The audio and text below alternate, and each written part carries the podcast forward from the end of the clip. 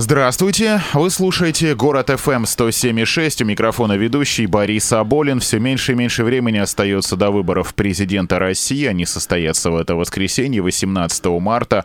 Всю неделю в эфире «Город FM мы в том числе готовимся к этому, безусловно, одному из самых важных событий в жизни страны, а уж к главному политическому событию однозначно. И прямо сейчас у нас в студии первый заместитель руководителя администрации губернатора Свердловской области, политолог, журналист журналист Вадим Дубичев. Здравствуйте, Вадим Рудольфович. Здравствуйте. Для начала вот какой вопрос. Выборы будут историческими в том плане, что впервые между предыдущими прошел, миновал промежуток не в 4 года, как мы уже привыкли, а в 6. Насколько уже сейчас э, оптимальность вот этого нового временного промежутка показана, или еще пока об этом говорить рано? Насколько вот это именно не 4, а 6 лет себя в какой-то степени оправдали? Ну, увеличение срока прошло, и э, э, решение о увеличении срока работы было принято в отношении депутатов Государственной Думы, э, напомню, помню, в 2016 году мы избирали депутатов Госдумы на 5 лет.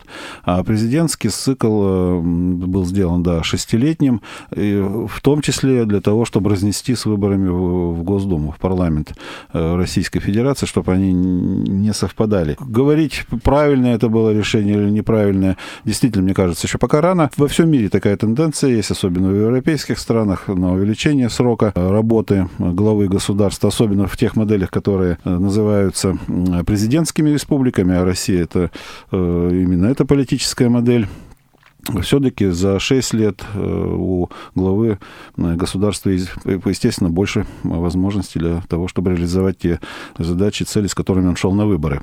Поэтому, да, вот сейчас 6 лет. Но это не значит, что это навсегда, на самом деле однозначно стало больше претендентов на должность президента России. Если в 2012 году их было пятеро, то сейчас восемь. О чем это говорит? И в первую очередь о возросшей ли конкуренции? Нет, ну однозначно конкуренция в современной политической модели России есть.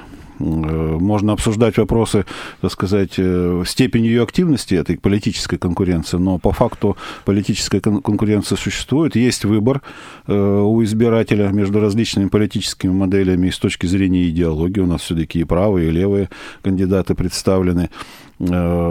Между ними идет достаточно острая борьба, но острота, активность этой политической конкуренции, она характеризует нашу политическую, вот, нашу политическую ситуацию, нашу политическую жизнь. Поэтому, э, мне кажется, все, вот сейчас, э, и вообще, наверное, пос, начиная с 2000-х лет, такая достаточно оптимальная политическая модель. Конкуренция есть, конкуренция должна быть в любой сфере, включая политическую сферу, потому что конкуренция – источник развития, движения. Э, мы с вами э, пожили э, в политической модели, в которой отсутствовала политическая конкуренция, я имею в виду до начала 90-х годов, советская модель, когда в Конституции, я напомню, была закреплена роль Коммунистической партии Советского Союза как единственной политической силы. Мы видели, какой деградации и политической, и экономической такая модель может привести. Конкуренция, безусловно, нужна, но при этом она должна быть в той мере ровно, чтобы быть именно источником развития, а не источником разрушения потому что э, конкуренция, особенно в политической сфере, э, может быть и источником развития. Тут, как в любом вопросе, нужна некая сбалансированность. Она сейчас есть? Она э, заметна? Я считаю, что да, потому что, еще раз повторяю, у людей есть, безусловно, выбор. Это, это абсолютно реальный выбор. Есть реальная конкуренция, да, она есть. И в то же время есть некие э, такие вот основные тенденции, мейнстрим политический. Есть политический лидер, который, согласно социологии, сейчас Э, получает э, достаточно серьезную внятную поддержку со стороны избирателей. Вот это многих и заставит, возможно, улыбнуться. О какой конкуренции идет речь, если у одного претендента очень большое преимущество? Конкуренция ведь не предполагает э, наличие набора слабых политиков конкуренция предполагает... Так она только номинальной, получается, является. Нет, ну, тут вообще никаких условий быть не может. Жизнь формирует и лидеров, и отношения избирателей к ним. И слава богу, что в России есть сильный лидер. И это очень важно, на самом деле, для э, жизни и развития в сложных условиях. Они никогда простыми не будут. Это, еще раз, это преимущество. Это слава богу, а не минус. Было бы намного хуже, если бы у нас был набор слабых, невнятных политиков, которые, где, так сказать, глазу не за что зацепиться. Поэтому, еще раз повторяю, и демократические выборные процедуры как таковые, и политическая конкуренция, это же не более чем инструменты, механизмы для достижения определенных целей, а вовсе не сама цель. И они применяются ровно в той степени, в которой необходимо для достижения цели. Слава богу, что у нас есть лидер. И применяются они в основном только во время кампании, потому что когда выборы проходят, всем так или иначе нужно объединяться и вместе работать. У нас никогда политическая конкуренция не угасала, уж тем более в нашем Уральском регионе. В прошлом году была очень остро конкурентная, интересная э, кампания по выборам губернатора Свердловской области. В 2016 году мы избирали законодательное собрание Свердловской области. Там, знаете, политическая конкуренция было, было сказать, нельзя сказать, что более чем достаточно, ее было достаточно. И выборы в Государственную Думу 2016 год. Поэтому нет, у нас активная, интересная и насыщенная политическая жизнь. Еще раз повторяю, при этом она не становится становится источником разрушений, как часто это бывало в 90-е годы, когда, наевшись советского монополизма политического, когда люди откровенно абсолютно устали от э, советской модели, не предполагающие даже каких-то э, оттенков или нюансов политической конкуренции, конечно, 90-е, вот сейчас мы характеризуем с вами как политический хаос, как политическую безответственность. Тогда действительно отсутствовали такие, знаете, серьезные, долгоживущие и политические лидеры, и политические партии. Все это было сиюминутно, под какие-то конкретные выборы, избирательные блоки, если, напомню вам, формировались там за несколько дней до регистрации и так далее. Все это мгновенно после выборов исчезало, и избиратель, конечно, за 90-е годы вот вот этого хаоса политического наелся. И после этого выстрадано с начала 2000-х годов в России стала формироваться такая, знаете, достаточно эффективная современная модель демократического устройства, где выборы, да, это вот способ для формирования органов власти, которые объединены общей идеей, общими целями и общими задачами. Прежде всего, эти общие задачи связаны с э, национальными интересами если говорить о федеральном уровне. Потому что только с 2000-х годов мы стали говорить о том, что власть национально ориентированная. Появилась национально ориентированная власть, и началось вот то, тот сложный, конфликтный, драматический процесс, который журналисты, мы с вами иногда называем, Россия начала, стала, начала вставать с колен. Поэтому сейчас у нас достаточно интересная и достаточно для, достаточная для выбора политическая модель. Э, как бы вы охарактеризовали текущую предвыборную кампанию? Чем она лично запомнилась вам как специалиста? Ну, помимо того, что чуть ли не впервые на должность главы государства баллотируется представительница прекрасного пола. Такого, такого точно еще не было. Так внятно, да. Ну, опять же, вот мы с вами говорим, есть ли выбор у избирателя? Да, безусловно, он есть. Безусловно, он есть. У нас представлен весь спектр идеологических партий. Это и консервативные э, партии, которые так или иначе поддерживают одного из кандидатов. Есть э, коммунистическая, коммунистические э, кандидаты, которых поддерживают и выдвигают коммунистические партии. Есть либеральные Владимир Вольфович ветеран. Да, ну вот ЛДПР как партия, ну, если говорить политологическими терминами, партия вождистского типа, она выдвинула, конечно, своего лидера Владимира Вольфовича Жириновского, Зеленского Явлинский, и Титов, и Собчак. Да, Явлинский есть, что да, поэтому я сейчас выбор для различных моделей есть. Тот, кто не смог или не захотел двигаться, значит, у него нет э, достаточной поддержки. Новое, что есть, это, конечно, новое. У нас начинает э, прививаться, формироваться институт публичных дебатов. Пока это еще идет, телевизионных дебатов, я имею в виду, между кандидатами и доверенными лицами. Пока это еще достаточно новая институция политическая для нас э, в новинку. И пока еще ну, сказать, что наш наши телевизионные политические дебаты между кандидатом удовлетворяют, например, меня как специалиста, либо просто даже как избиратель, я не скажу. По-моему, они пока удовлетворяют только любителей, которые называются погорячее. Ну, да, там слишком много, мне кажется, пока еще эмоций. Но это Водичка, тоже... эпатажные э, уходы. Я думаю, это все устаканится. И это не очень хорошо, потому что предполагается ведь какая-то конструктивная дискуссия. Запомнилось только кто в кого плюснул, кто со скандалом ушел и так далее. Я думаю, это временное совершенно явление, потому что и, и, и это тоже станет привычным, и тоже э, будет уже более внятный разговор о вариантах или сценариях социально-экономического развития страны и меньше вот всего этого политического эпатажа.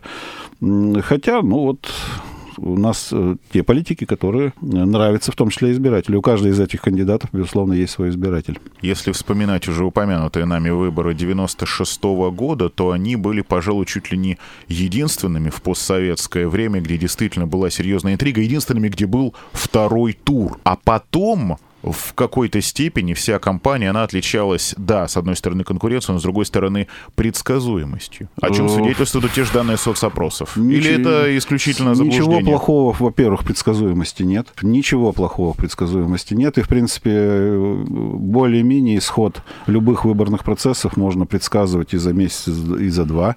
Для этого существуют не некие предсказатели, гадатели на кофейной гуще, а социологические серьезные службы в любой стране, включая Россию Россию. Э, Все это замеряется, анализируется и предсказывается. Поэтому э, если в выборах присутствует э, явный лидер, то, понятно, социология это фиксирует. Это же, фикса... это, это же не моделирование реальности, а не более чем отображение реальности, которая существует в умах избирателей.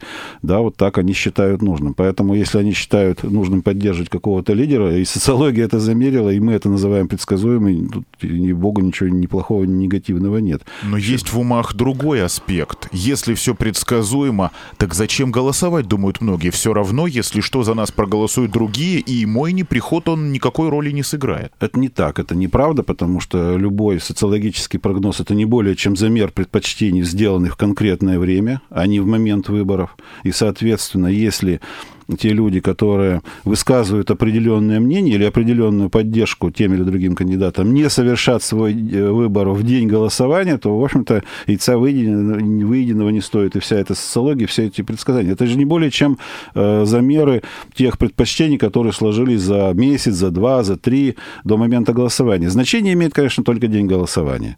Только день голосования. Я не очень понимаю тех людей, которые... Их немного, на самом деле, потому что интерес к выборам 18 марта сейчас я явно очень высокий. Это, опять же, фиксирует и социология. Не предопределяет, а фиксирует социология, еще раз подчеркну. Людей интересуют выборы президента, интересуют кандидаты, и на самом деле ожидается достаточно серьезная явка в этот день. У меня личное отношение такое. Я точно пойду на выборы. Потому что я как подхожу к этому вопросу?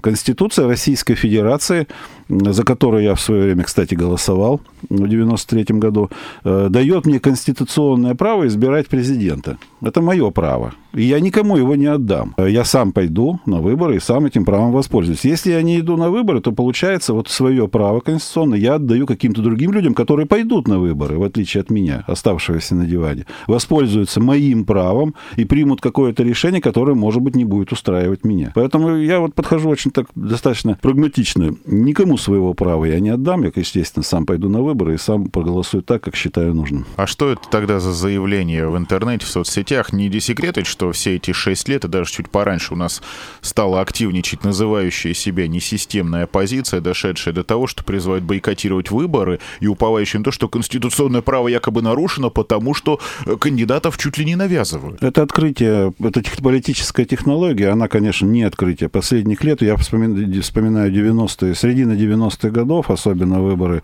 э, различного рода депутатов регионального либо муниципального уровня. Тогда в бюллетене была графа против всех. И, собственно говоря, очень часто применялись технологии, особенно со стороны тех кандидатов, которые явно не выигрывали, направленные на срыв голосования, либо агитация за графу против всех, либо э, испортить бюллетени. Там тоже определенная норма есть. И вот тогда эта технология, конечно, пережила свою То есть кульминацию. ничего не поменялось. Э, и, кстати, в Екатеринбурге, счету. кстати, по некоторым одномандатным округам в Госдуму были случаи, когда побеждала против всех, выборы отменяли, снова назначали и так далее. Сейчас попытка применения этой технологии, вот э, лишения избирателей их конституционного права избирать, она э, ни к чему не привела. Э, я, опять же, опираюсь не на свои субъективные мнения, а данные социологии, ну, в данном случае на исследование, которое проводил фонд социум в январе и феврале этого года в Свердловской области.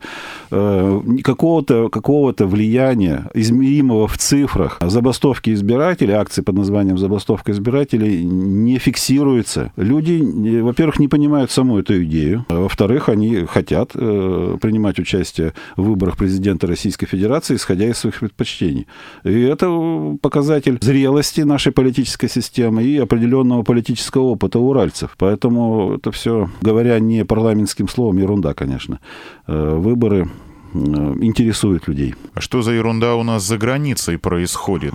То, что нас обвиняют во вмешательстве в американские выборы, ну это ладно.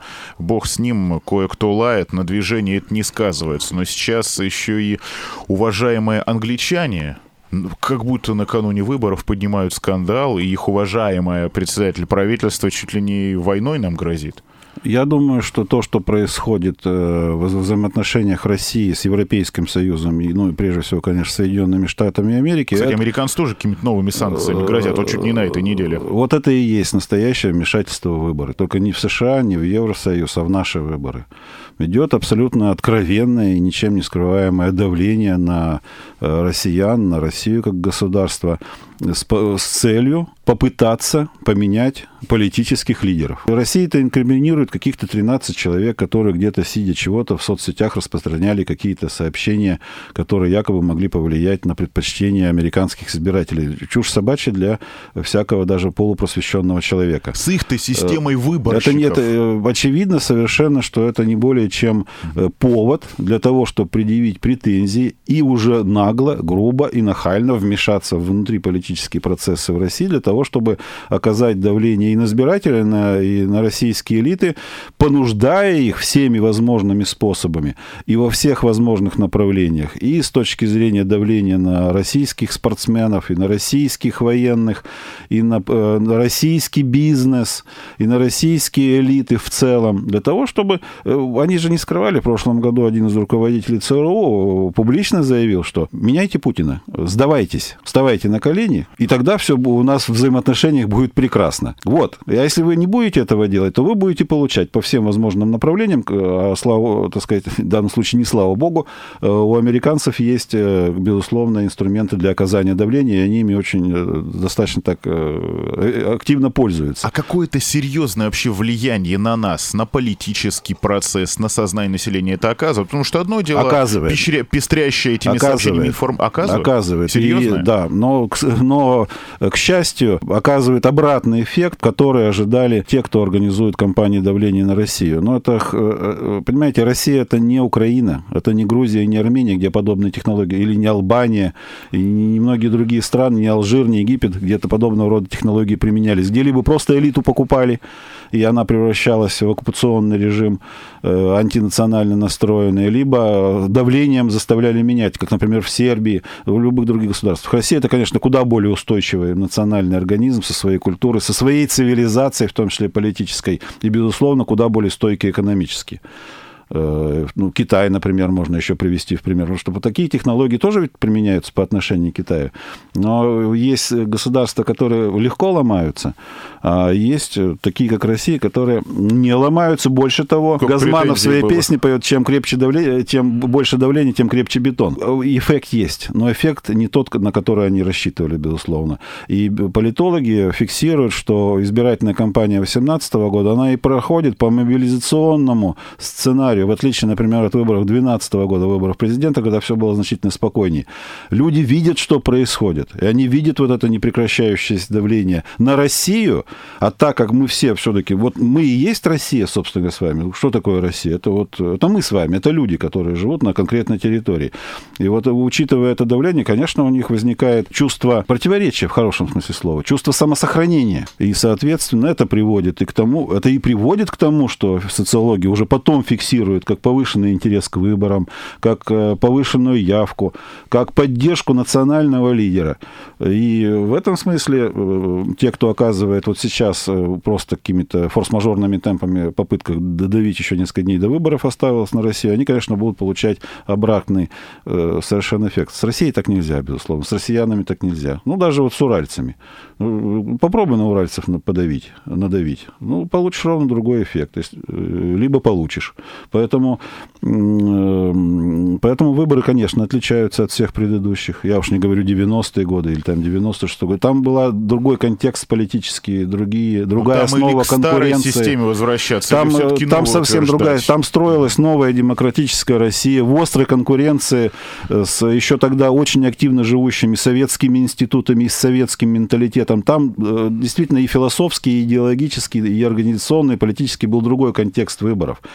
Он был тоже острый, тоже, безусловно, драматичный, но другой. Сейчас, конечно, Э, сейчас, конечно, ситуация э, очень серьезно отличается. Поэтому, да, вот вмешательство есть. Вмешательство достаточно грубое. Вот, собственно говоря, у избирателей есть э, возможность, и почему социологи фиксируют и повышенный интерес к выборам, потому что люди видят возможности прийти на выборы президента Российской Федерации и проголосовать. Как раз вот это и есть возможность ну, простого человека, который не служит в армии где-нибудь в Сирии, да, не выступает олимпийцем на Олимпийских играх там-то давление чудовищное совершенно, да, вот не работает в МИДе, вступая в очень сложные конфронтации на внешней политической арене, не служит в разведке, обычный простой человек, который работает в городе Екатеринбурге, э, живет своей семейной жизнью, вот это вы участие в выборах, это и есть возможность высказать свою гражданскую позицию, помимо конституционного права, это как бы, это база, да, мое право избирать своего президента,